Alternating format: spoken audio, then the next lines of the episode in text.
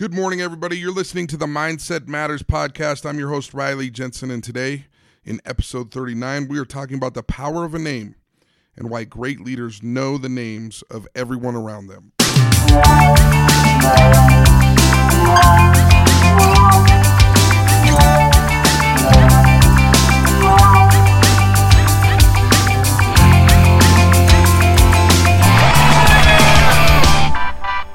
Good morning. I hope you've had a fantastic start to your day.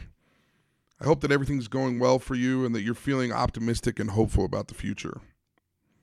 So, this morning I read an article in the Washington Post about Washington Redskins quarterback Kirk Cousins. Interestingly enough, he has a printout of all the media names and faces of those that interview him. And he stated this he said, you media people will be happy to see that I've got your names and faces here on a printout. And I just thought it was kind of a cool thing. First of all, it showed me that he cares about who he's interacting with. He cares about what their names are. And you know, I was just asking myself, I'm, I'm like, why does this why does this hit me the right way? Why do I like it so much that he has a printout of their names and faces and he tries to memorize them? And I was looking through some of his interviews and some of the things and the way he responds. He always responds with their name. Well, John, you know, when I'm working out with receivers, blah, blah, blah, yada, yada, yada. Well, Billy, you know, it's kind of a tough decision there that our coach made, blah, blah, blah, yada, yada, yada. And I just think I just think it's really, really cool. His attention to detail shows both on the field and off the field to me. And I just think I think there's a power in a name. Really, the sweetest sound in the world is your name being said by someone else, isn't it? I mean, think about how you stand at attention when your parents called you by your full name. Think about how you feel when somebody who you feel is important or someone who you feel is one of your leaders acknowledges you by name. I think it makes a difference. Think about it.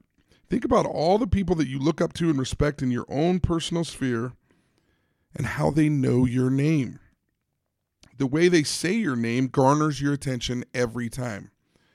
Truthfully, every time somebody t- says our name, we turn and face that speaker. We've been conditioned to do it since we were named, since we were babies.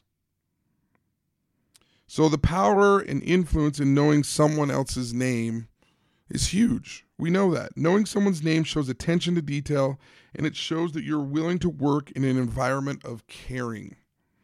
Forgetting someone's name can be disastrous. Some of you salespeople know that if you've forgotten somebody's name that's been important, it can be disastrous to whether you get the sale or not. Also, knowing someone intimately and knowing them and knowing their name, knowing the names of their family members is a huge deal. Some of the most charismatic leaders that I know respond to people by using the power and influence of knowing the name. I've met with lots of different people. I've seen lots of different people, and there's been many impressive people in my life, none of which who didn't know my name or didn't acknowledge my name. And and what's further, there's been people in my life who maybe asked me a random story about my family and then 6 months later came up and asked me, "Hey, How's how's Crosby doing? How's Kirk doing? How's Troy doing? Talking about members of my family, remembering the story and understanding the details of the story. I, I mean, it made all the difference to me. One local example here is uh, the Utah Jazz TV personality Craig Bolerjack. If you listen to him when he does TV interviews, when he does radio interviews, he always acknowledges the host by name. And I know this because I've interviewed him a few times. Well, Riley, that's a very, very good question. Well, Riley, I hadn't thought of it that way, but here's what I think. It's unbelievable how charismatic he is and how much people love him. And I think part of the reason why people love Craig Bolerjack locally is because he knows and understands the power of using someone's name. Another person in my life, and I've told this story before on one of our podcasts, is Mike Canales, who's now the quarterbacks coach at Tennessee. When I coached with him at North Carolina State, I was always so impressed because he knew the names of the janitors and the custodians who came in and took out the garbage. Hey, Candace, how are you? Hey, John, how are you today? How's the family? He knew their name. You should have seen them light up. They would light up like a Christmas tree. They were so excited that a big time college football coach knew what their name was. It made them feel like they were part of the program. It made them feel like they were part of something bigger in their life. And it made them look at him as a leader. I've always looked at Coach Canales, Craig Bolerjack, and others as leaders, and all the leaders in my life understand the power of a name. So here's my challenge to you.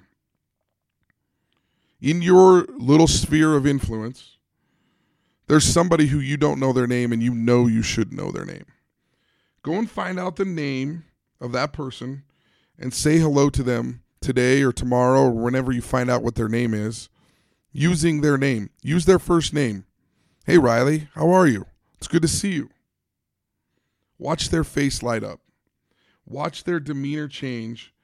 And more importantly, try to notice how it makes you feel personally. Be aware of what the power and influence of knowing other people's names, what kind of an effect that has on you. Notice how you lighten up and notice how your demeanor changes.